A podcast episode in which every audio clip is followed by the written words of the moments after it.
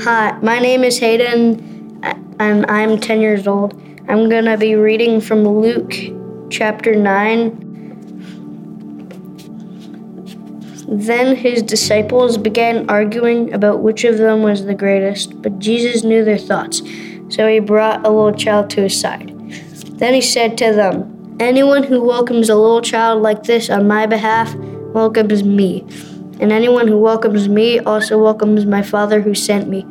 Whoever is the least among you is the greatest." Hi, everybody. Good to be with you. Uh, my name is Luke, if we've not met before, and we're so glad that you can join us uh, for Church at Home today. As a church, we're in a run right now in the Gospel of Luke, which we sort of pick up and, and put down throughout the year together. Right now, we're in and around Luke chapter nine, where we're talking about Jesus and power. The island of Capri in southern Italy is a playground for the rich and famous. Visit, and you're going to see super yachts and fancy restaurants and high fashion uh, boutiques. Capri is this place synonymous with, with opulence and wealth. And the Roman ruins that are there tell us that it was the same in Jesus' day. By the time that Jesus was in his mid-twenties, the Roman Emperor Tiberius had completed this um, this really monstrous palace on Capri. And he lived there from A D twenty-seven until his death in A D thirty-seven. And the stories about Tiberius and Capri are legendary, and many of them are, in truth, uh, too grotesque to, sh- to share uh, here. But for ten years, the emperor lived in this extreme seclusion. He lived in this extreme luxury and paranoia because he feared his enemies' schemes in the Roman Senate. To be fair to Tiberius, Rome had this nasty history of conspiring against her leaders, so he shut himself away, indulging himself every way imaginable until he died. This was the ultimate picture of greatness or power in the Roman Empire in Jesus' lifetime.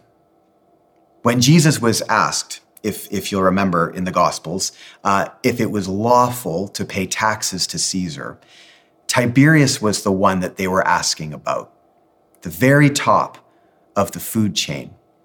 Everyone below him was following suit. Greatness in the ancient world meant power, it meant wealth, but it also meant removal from the masses.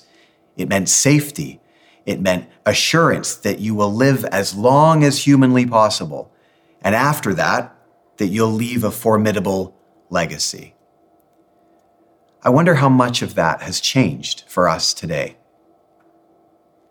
Between Tiberius and Jesus, we hear a tale of two kings and remember them for very different reasons.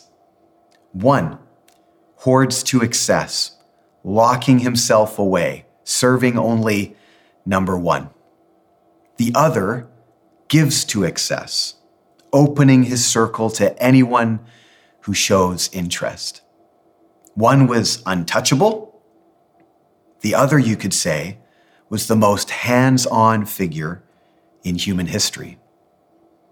I wonder if Tiberius and Jesus spent nights looking up at the same moon and stars.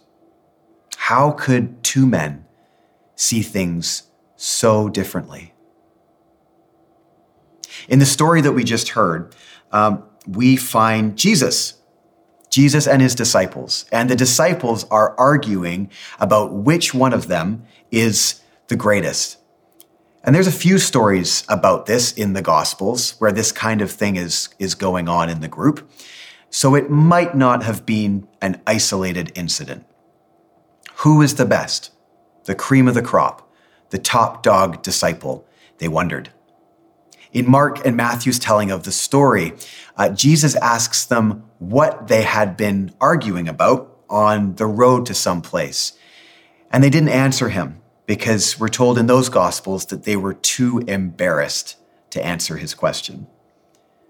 So the group obviously had, you'd have to say, some kind of or enough kind of an understanding that, that this wasn't appropriate. They'd spent enough time with Jesus to have known better. But still, they couldn't help themselves, could they? They just had to establish a pecking order. They needed to climb on top of one another in order to feel important, to feel loved, to feel safe.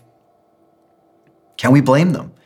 Just look at the world that, that they lived in, a world of dominance and dog eat dog, uh, a, a world that was, was hard to live in, a world ruled by Tiberius.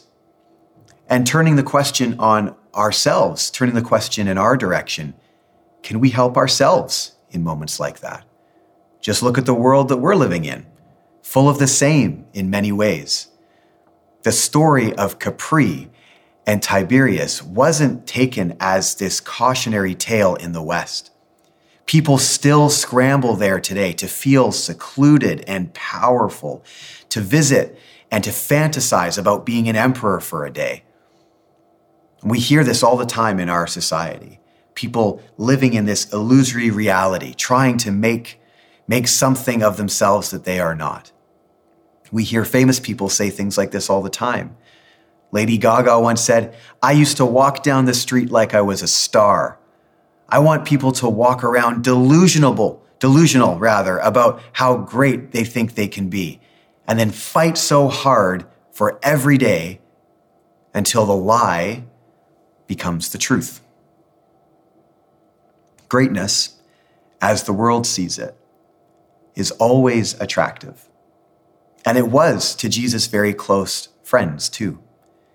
Here they were with Jesus, the very embodiment of humility and service, and they were arguing about who should get the best seat in the house. That's perhaps the first thing to point out about this story. Just because we're in Jesus' company, it doesn't mean we're going Jesus' way. It's entirely possible to call myself a Christian and yet live nothing like Christ. And this is the first of two stories in this chunk in Luke's gospel where the disciples get it wrong and Jesus has to correct them. Why? Because human ideas about power are always suspect, no matter who has them.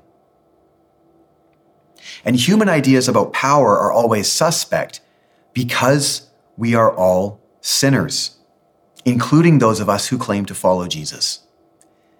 Now, sinner isn't really a very popular word today, but it just describes someone who's gone off the rails. That's, that's really all it means. It just describes someone who's going the wrong way. Uh, literally, in the original language, it just describes someone who's missed the mark, missed the target.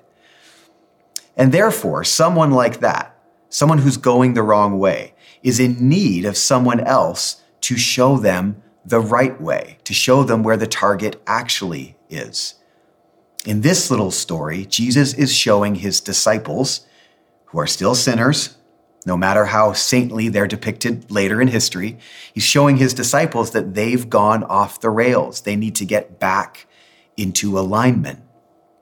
Maybe a story like this in the Gospels is good evidence that these books in some way can be trusted. Eventually, those same disciples ensured that stories of their failures were told honestly. And what other motivation would there be to show yourself in a bad light of emerging leaders unless you simply felt compelled not to tell a lie, but to tell the truth about yourself and about Jesus? It's certainly highly unusual in ancient literature. Usually people, as we've heard, like to try and make a lie sound like the truth, not the other way around. The point is, no one is entirely holy, entirely right, except Jesus. So there's nothing wrong with admitting and taking a deep breath and admitting that we're sinners, that we're prone to going off the rails. In fact, when we do that, it's liberating. It's fundamentally what it first means to be a Christian.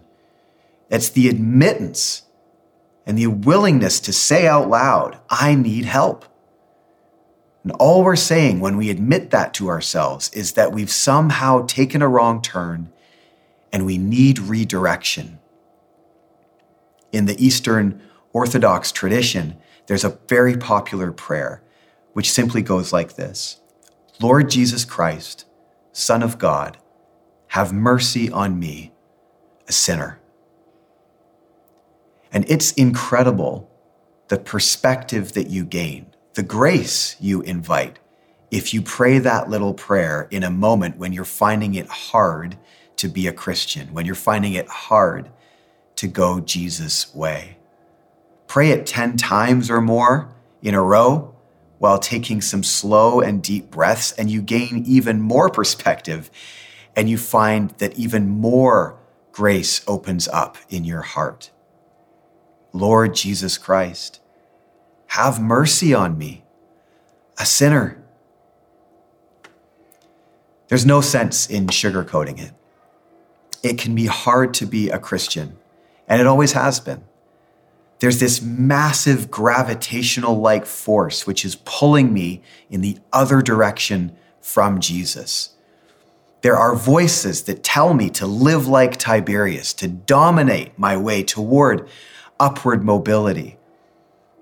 Of course, we're not always obvious or shameless about it. We're usually devilishly subtle, aren't we? A passive-aggressive jab to a coworker to make sure they know their place. A snide remark to one friend about another. A disregarding of another person's experience. A lie on social media, projecting to the world that we have it all together when in our guts, we know we're a mess. We've got lots of little ways of arguing among ourselves about who is the greatest. And many days, we think they go undetected. And you know what? It's exhausting. It's exhausting to live that way because worrying about your own greatness is born of fear. It's not born of love. It's rooted in the anxiety that we're not loved, that we're not cared for, that we're not safe. And so we have to drum up that respect from others, that perceived uh, temporal security from sources other than God. And today, there's this entire younger generation online aiming at illusory greatness in a way which is eating them up inside, sending many young people spiraling into anxiety and depression, all because they've grown up in a world obsessed about becoming great. And we've given them that world. And then we gave them the technological access to obsess over those projections without restraint. It's exhausting being a sinner and trying to solve your own problems, heal your own pain with more sin. Well, the disciples, thankfully, had Jesus to snap them out of that exhausting and ultimately self-defeating spiral. And we have Jesus too. We hear in this story this phrase, but Jesus knew their thoughts. Jesus knows our thoughts too. Do you find that a disturbing thought or a comforting one? The more that we get to know Jesus, the more we will find it to be, in fact, a comforting thought. With Jesus, we experience the freedom of being known, the joy of not having to pretend to be something that we aren't any longer. He can see that we're tired. He can see that we're wrestling with what it means to be a Christian today in a time when posturing and projecting greatness is as popular as ever, even amongst Christians ourselves. He can see that our ideas about human power are always suspect, and it doesn't surprise him in the least. That's why he's walking with his disciples in the first place. It's why he'll wash their feet the night before he dies. He knew how much grace and guidance that they desperately needed and was more than happy to share it with them to the drop of his last blood. And he's more than happy to share that same grace and guidance with us today. Jesus knows you. Jesus knows me better than I know myself, and he's here to help. The story, I think, is also wonderful because of the contrast that Jesus draws by inviting the little child to come and stand by his side. Uh, in one simple picture, Jesus turns this moment on its head, and it's as if Jesus says, "Don't worry about trying to topple one another. That is silly. Try lifting up this little one instead." There's nothing to be gained, really, from pretending that you're a little emperor. See what serving the most forgettable among you will do and what that will do for the world instead.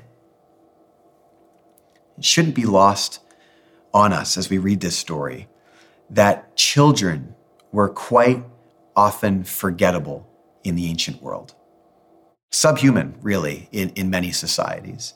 And it shouldn't be lost on us either that the same goes in our time.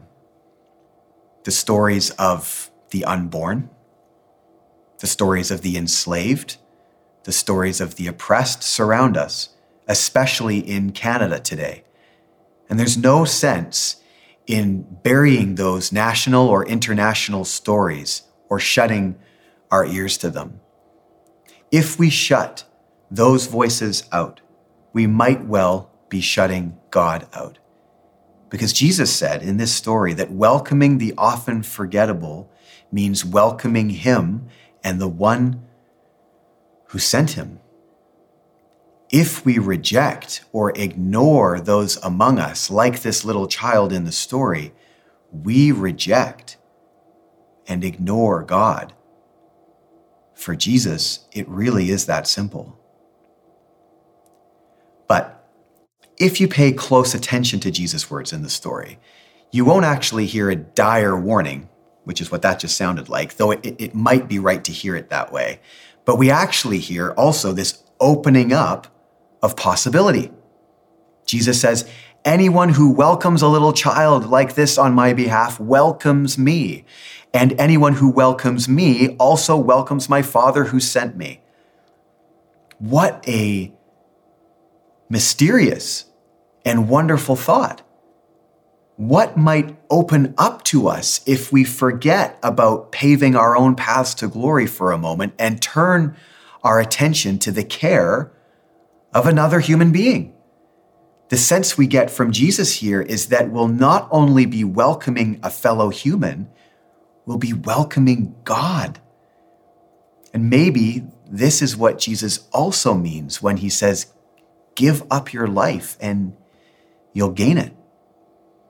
When we let go of our delusions of grandeur, hoping that the lie will become the truth, we find the truth itself.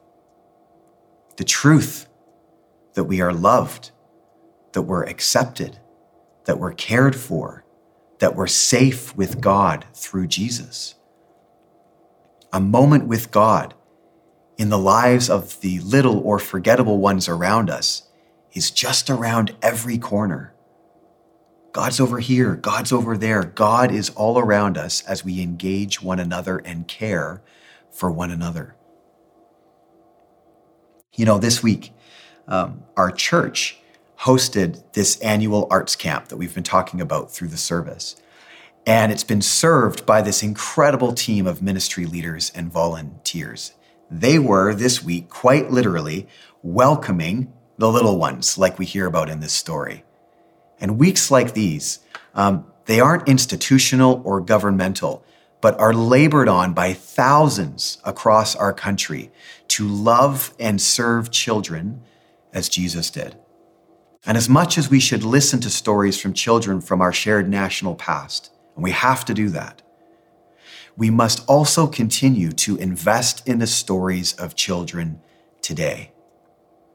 So if you pray, please pray for the children who attended arts camp this week, and for all those children across our country who need to know the real story of Jesus, the real love, the real security, the real possibility that Jesus brings. Also, uh, this week, we've seen more reports emerging about the toll that the isolation this past year has taken for those who were in care facilities or reliant on in-home care, including, including the elderly. When you hear some of those stories of people being alone for weeks on end, some of them months, the stories are heartbreaking. And they're heartbreaking because we have this tendency to forget, even ignore, those living on, on such margins. I think it's important to say this. God bless you if you've done something, anything during the pandemic to care for family, friends, patients, clients who were facing isolation and extreme vulnerability. I think we're really quite certain that Jesus is talking about you when he describes the greatest in the kingdom. Thank you for serving humbly where nobody else saw. So that's it, really. As Jesus followers, we have a choice. We can set sail for Capri, along with Tiberius, to live in paranoia and seclusion, cut off from one another and therefore cut off from God. Or we can take Jesus' path of humility, of recognition of our need because we're sinners, and gain more than we bargained for. What do we gain? Well, we gain connection. And in a sense, we gain our very humanity, don't we? We gain each other, and in turn, we gain God. Aren't you glad that we don't have to pretend to be uh, little emperors anymore, living on our silly little islands, waiting to die? Jesus knows a much better way, the way of truth, the way of life, leading into something far beyond I could manipulate, control, or contrive myself. Bless you. Thanks for joining today.